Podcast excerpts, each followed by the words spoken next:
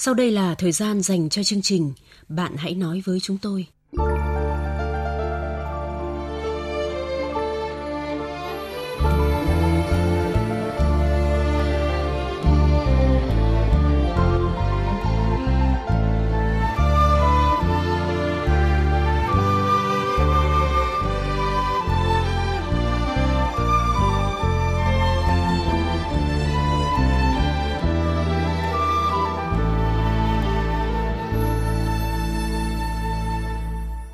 Các biên tập viên Châu Anh và Quyết Thắng xin chào các bạn.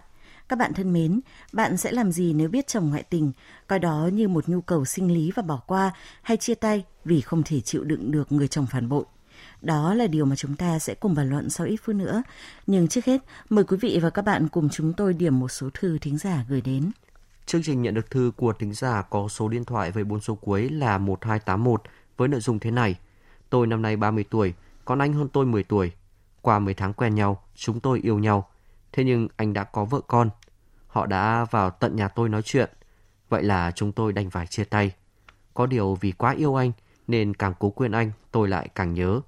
Tôi nhớ đến từng tiếng nói, nụ cười của anh, nhớ từng phút, từng giây được ở bên anh.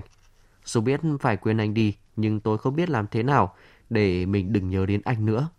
Vâng, bạn gái thân mến, có câu nói rằng khi yêu người ta thường mù quáng và bạn cũng thế. Có nhiều trường hợp yêu nhau sau mấy tháng quen biết, thậm chí còn có cả tình yêu xét đánh nữa kìa. Nhưng cái đang nói ở đây là tình cảm mà anh ta dành cho bạn có phải là thật lòng không? Những câu nói yêu đương, thể thốt của anh ta có lẽ chỉ là những lời chót lưỡi đầu môi mà thôi. Vì nếu thực sự yêu bạn, anh ta sẽ chẳng để bạn làm kẻ thứ ba, sẽ chẳng đẩy bạn vào hoàn cảnh bị vợ con anh ta tìm đến tận nhà. Bởi ai chẳng biết, hầu hết mọi người sẽ không bao dung cho người thứ ba. Trong mắt dư luận xã hội thì chắc chắn bạn là kẻ tội đồ khi chen chân vào mối quan hệ vợ chồng của người khác, cướp đi tình yêu và hạnh phúc của họ. Tất cả mũi rùi sẽ chĩa về phía bạn. Thật may là vợ con anh ta sớm phát hiện ra chồng, cha của mình ngoại tình. Như thế bạn mới cắt đứt được quan hệ với anh ta. Bạn còn trẻ, bạn xứng đáng được hưởng hạnh phúc, được yêu thương nhiều hơn thay vì chỉ là một người phụ nữ trong bóng tối của một ai đó. Chia tay anh ta không có nghĩa là cánh cửa tình yêu đã khép lại với bạn. Rồi sẽ có người đàn ông dám nắm tay bạn đi giữa phố phường, dám nói với gia đình bạn bè của anh ta rằng anh ta yêu bạn và muốn sống cùng bạn suốt cuộc đời. Vậy nên hãy để anh ta và mối tình sai trái của hai người chìm vào quá khứ. Có thể bạn sẽ đau khổ trong một khoảng thời gian, nhưng chắc chắn sẽ tốt cho bản thân bạn và những người khác nữa. Quay đầu lại là bờ, rồi cuộc đời sẽ dành cho bạn những điều mà bạn xứng đáng được hưởng. Chương trình nhận được thư của một thính giả nữ.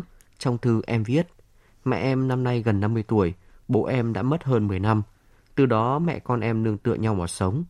Hiện em đang học lớp 12, em chưa thể kiếm tiền để lo kinh tế gia đình nên chỉ có thể làm việc nhà để mẹ bớt vất vả. Khoảng một năm trước, mẹ em quen một bác ở gần nhà. Vợ bác ấy đã mất, con cái bác ấy đã có gia đình hết nên không phải lo nghĩ gì. Em cũng muốn mẹ mình có người bầu bạn lúc tuổi già vì mẹ đã cô đơn ngần ấy năm rồi. Nhưng hiện giờ em vẫn còn đang đi học.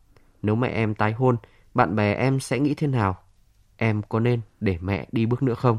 Vâng, bạn thính giả trẻ thân mến, quả là khi mẹ con đã nương tựa nhau mà sống chục năm nay thì thật khó cho em khi phải san sẻ tình cảm của mẹ mình với người khác. Có điều ngẫm lại một chút thì từng ấy năm qua mẹ em đã phải chịu bao vất vả để một mình nuôi em khôn lớn thành người. Bây giờ em đã trưởng thành, đã sắp có thể tự lo cho mình. Vậy thì cũng đã đến lúc mẹ em nên được an nhàn, tận hưởng hạnh phúc riêng của bản thân. Vì vậy, em đừng ích kỷ nữa mà hãy nghĩ cho mẹ nhiều hơn. Chuyện phụ nữ tái giá sau khi chồng mất là điều rất bình thường, chẳng có gì đáng để bàn ra tán vào.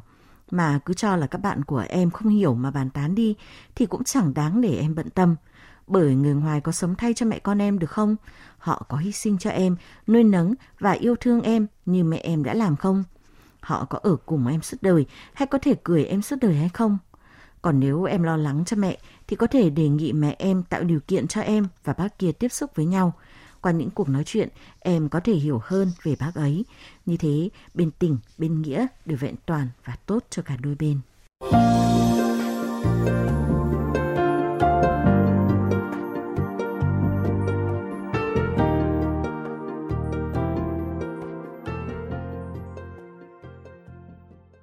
Các bạn thân mến, trước khi chia sẻ với người phụ nữ đang dối bời, đau khổ vì chuyện gia đình, Biên tập viên chương trình sẽ tóm lược lại nội dung câu chuyện để các bạn tiện theo dõi.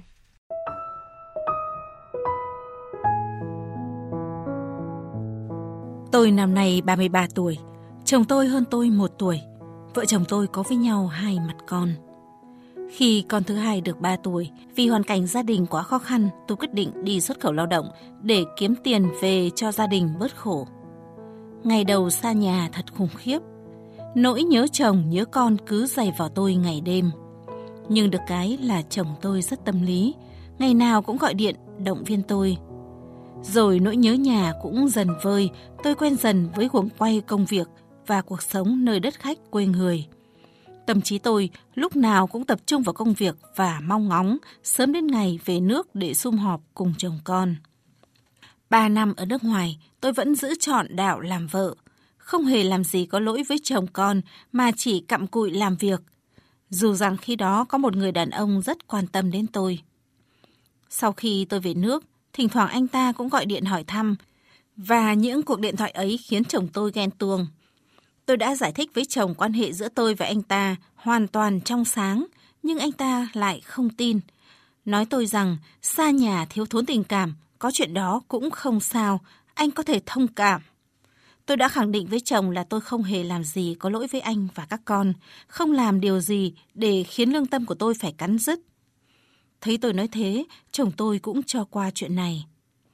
Những tưởng gần chồng gần con, tôi sẽ được hưởng cuộc sống hạnh phúc. Nhưng đúng là trời không chiều lòng người.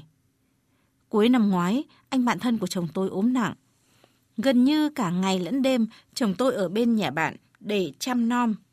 Chẳng có thời gian làm bất cứ việc gì khác. Thế vậy, tôi bảo chồng rằng, mình chỉ là bạn, không phải là người thân trong nhà. Anh không nên dành quá nhiều thời gian chăm bạn, mà còn phải lo cho công việc của mình. Thế nhưng chồng tôi không nghe, mà vẫn ngày ngày đêm đêm ở bên đó. Tôi đành nhờ bố mẹ chồng can thiệp giúp mà cũng không được. Vì thế, gia đình tôi trở nên mâu thuẫn.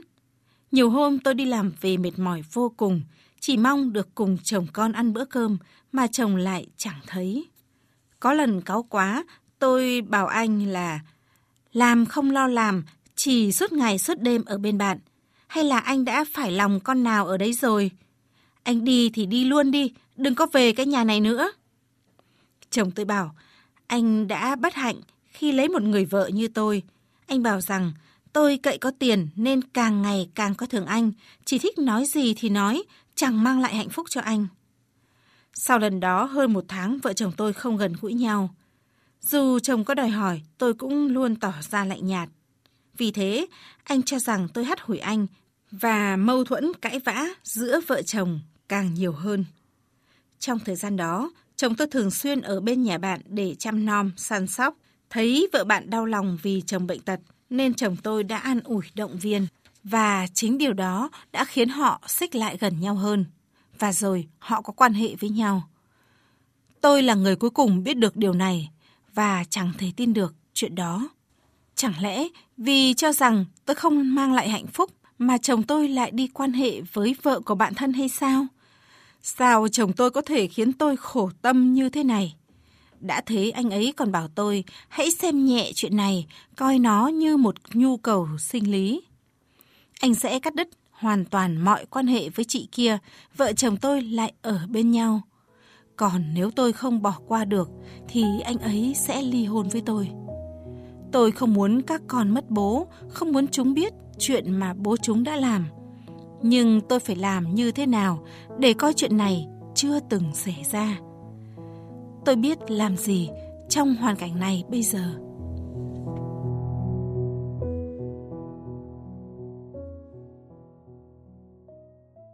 Các bạn thân mến, đúng là mỗi cây mỗi hoa, mỗi nhà mỗi cành.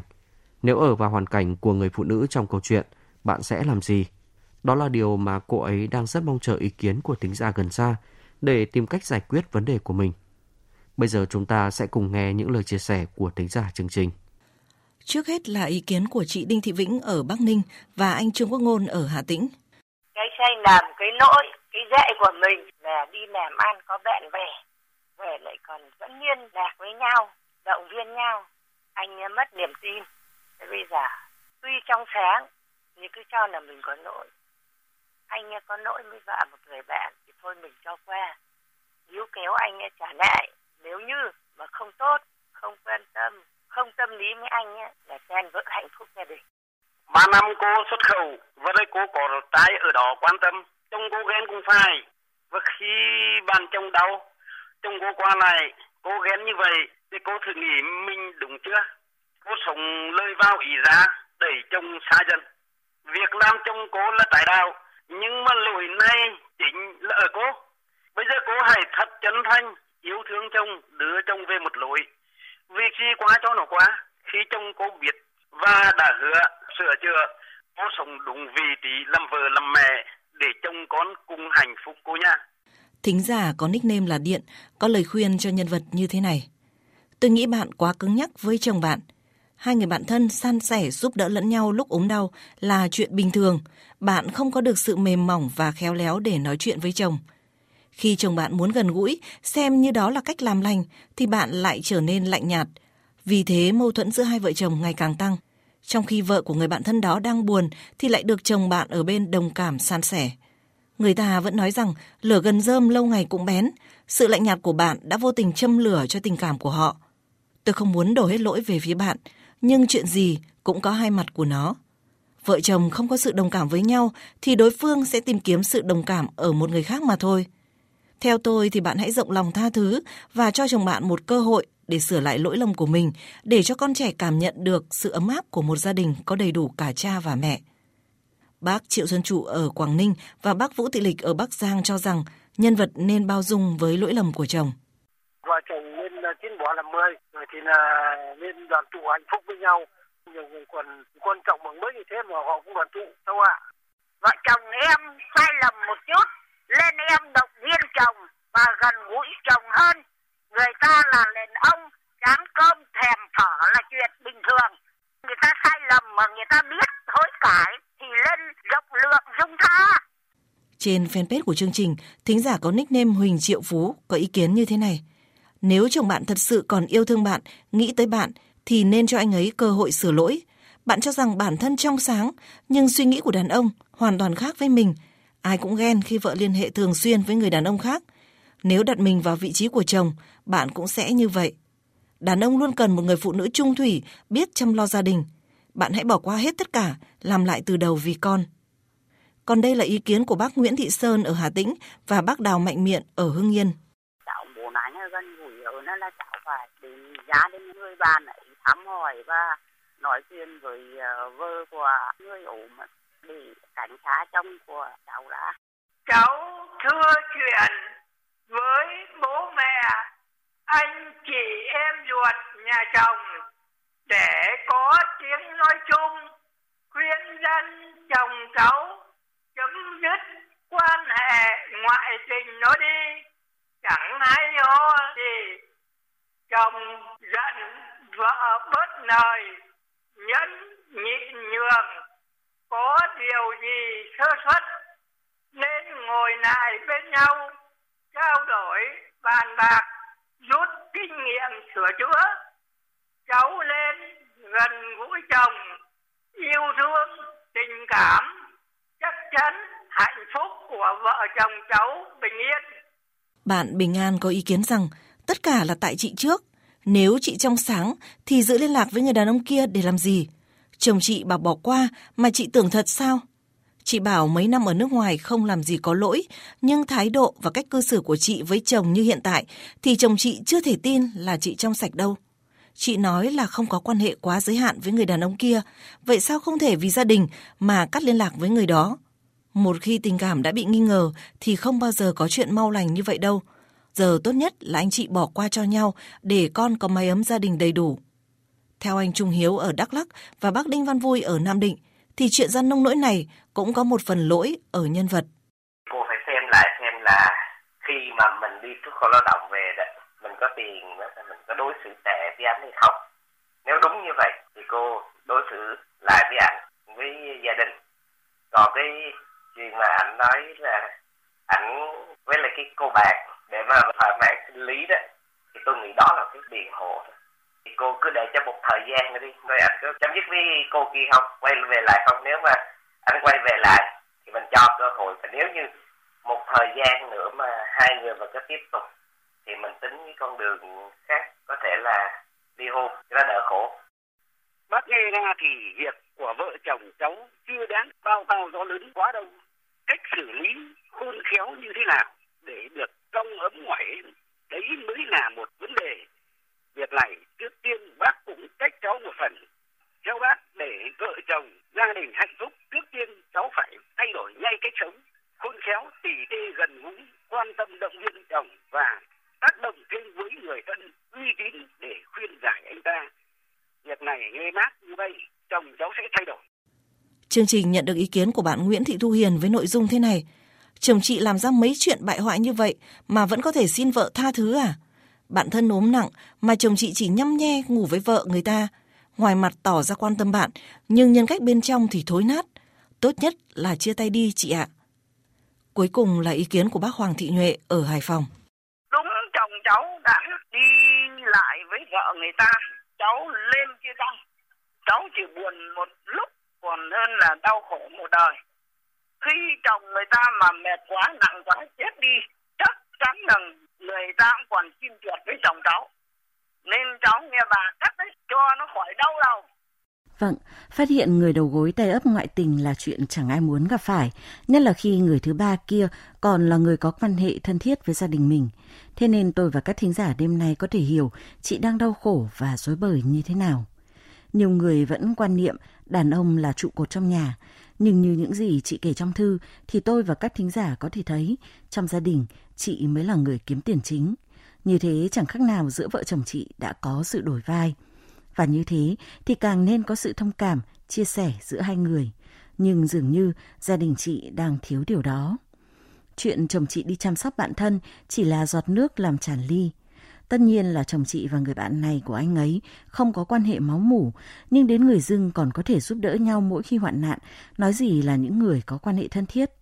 Thế nên chồng chị cho rằng việc chăm sóc bạn là đúng, còn chị lại cho rằng anh ấy đang tốn quá nhiều thời gian cho việc đó mà chẳng quan tâm đến công việc của bản thân, khiến hai người trở nên mâu thuẫn, không tìm được tiếng nói chung. Đã thế, chị lại còn khiến quan hệ vợ chồng ngày càng xa cách khi tìm mọi cách can thiệp vào chuyện mà chồng đang làm, hạnh hoẹ, cáu gắt và lạnh nhạt với chồng. Hậu quả là chồng chị đã có quan hệ ngoài vợ, ngoài chồng với người phụ nữ khác. Đau xót hơn, người đó không phải ai xa lạ, mà chính là vợ của bạn anh ấy. Tất nhiên, chồng chị đã sai khi làm thế, nhưng chính chị đã góp phần đẩy chồng mình vào vòng tay của người phụ nữ khác. Chuyện của vợ chồng chị khiến tôi nhớ đến một câu chuyện ngụ ngôn về dê đen và dê trắng.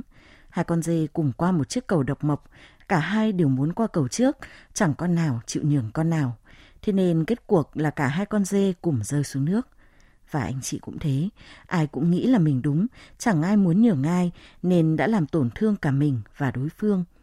Lẽ ra, mỗi người nhường nhau một chút, để ý đến cảm nhận của nhau một chút, thì chuyện đã không đến nông nỗi này. Có điều dù nói gì thì chuyện cũng đã xảy ra rồi. Do đó tôi nghĩ điều mà anh chị nên làm lúc này là xem xét lại tình cảm và cách cư xử với nhau. Hai người có còn yêu nhau không? Có thực lòng muốn sống tiếp cùng nhau nữa không? Nếu còn yêu nhau thì liệu tình yêu ấy có đủ lớn để tha thứ? Nếu tất cả câu trả lời là có thì anh chị hãy cùng cho nhau một cơ hội. Dù tôi biết rằng tha thứ không phải là điều dễ làm, nhưng anh chị phải cùng cố gắng hai người nên có sự điều chỉnh thái độ và cách cư xử của bản thân để hòa hợp với nhau hơn, tránh những xích mích không đáng có để chuyện ngoại tình không xảy ra lần thứ hai. Tất nhiên, những ý kiến mà thính giả và chương trình đưa ra chỉ là cơ sở để chị tham khảo, còn quyết định ra sao vẫn là ở bản thân chị. Nhưng dù chị lựa chọn như thế nào, chúng tôi cũng mong vợ chồng chị rồi sẽ tìm được hạnh phúc. Chương trình chờ hồi âm của chị. Bạn hãy nói với chúng tôi, người bạn tâm giao nối gần mọi khoảng cách. Bạn hãy nói với chúng tôi, nơi thỏa mãn nỗi khát khao được tâm sự sẻ chia. Chương trình Bạn hãy nói với chúng tôi phát sóng 22 giờ thứ hai, thứ tư, thứ sáu và chủ nhật hàng tuần trên VOV2 Đài Tiếng Nói Việt Nam, tần số FM 96,5 MHz. Các bạn thân mến, Phần cuối chương trình là câu chuyện mới để chúng ta cùng suy ngẫm và chia sẻ trong chương trình sau. Biên tập viên chương trình sẽ thể hiện nội dung câu chuyện.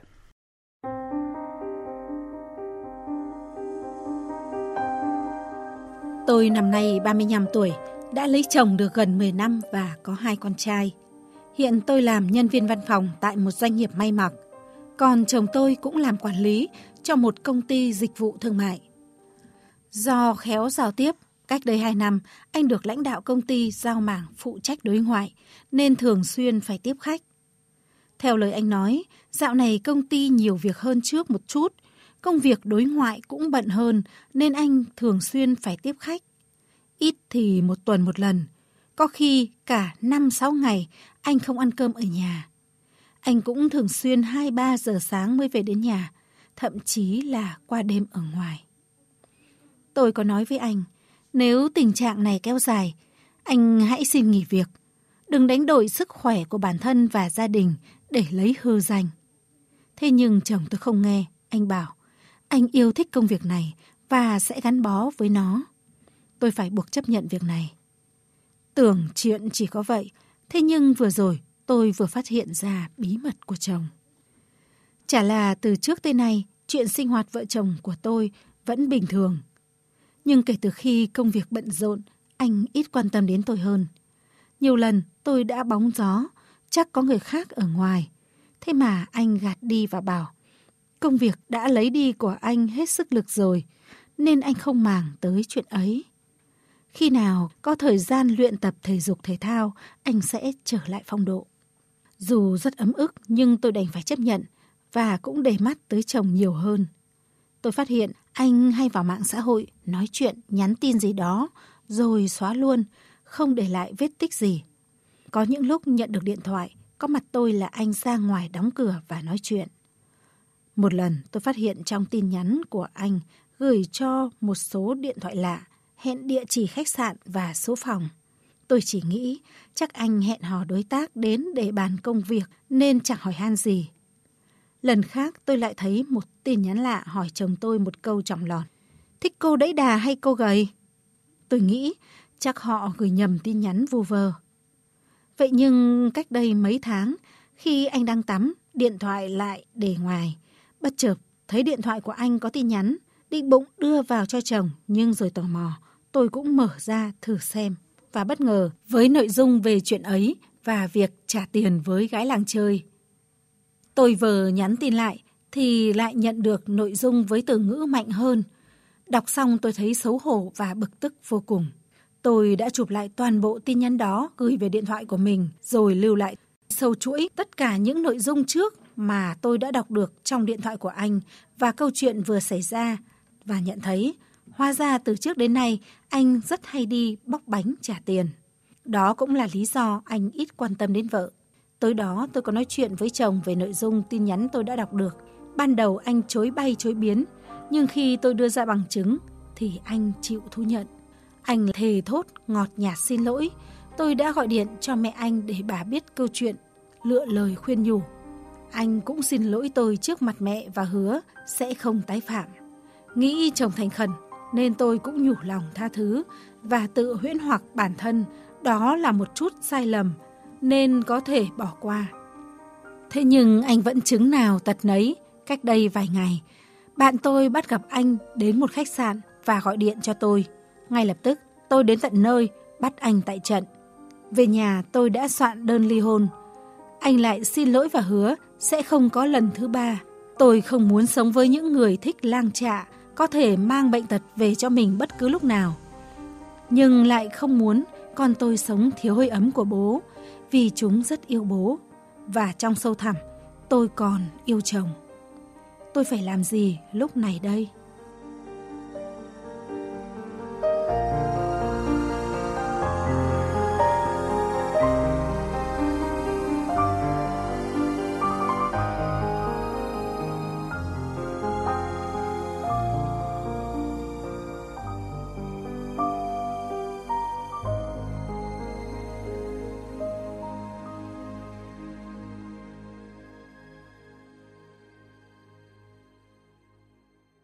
Các bạn thân mến, sống với người chồng nghiện bóc bánh trả tiền, nhân vật rất buồn chán và muốn ly hôn, thế nhưng lại sợ khi gia đình tan đàn xẻ nghé, các con lại khổ. Phải làm gì trong hoàn cảnh này là điều nhân vật đang rất mong chờ những lời khuyên từ quý thính giả. Các bạn có thể góp ý với nhân vật bằng cách gọi đến số điện thoại 0243 934 1139 trong giờ chính. Cách thứ hai là gửi thư trực tiếp đến địa chỉ chương trình Bạn là chúng tôi, Đài Tiếng Nói Việt Nam, số 4143 phố Bà Triệu, Hà Nội, hoặc gửi thư điện tử đến địa chỉ nói với tôi vov2a.gmail.com. Lưu ý, tên hộp thư viết không dấu. Cách thứ ba là viết bình luận dưới mỗi câu chuyện được đăng tải trong trang Facebook Bạn nói chúng tôi, chỉ 6,5 MHz. Chương trình Bạn hãy nói với chúng tôi hôm nay đến đây là hết. Xin chào và hẹn gặp lại tất cả các bạn trong chương trình tiếp theo.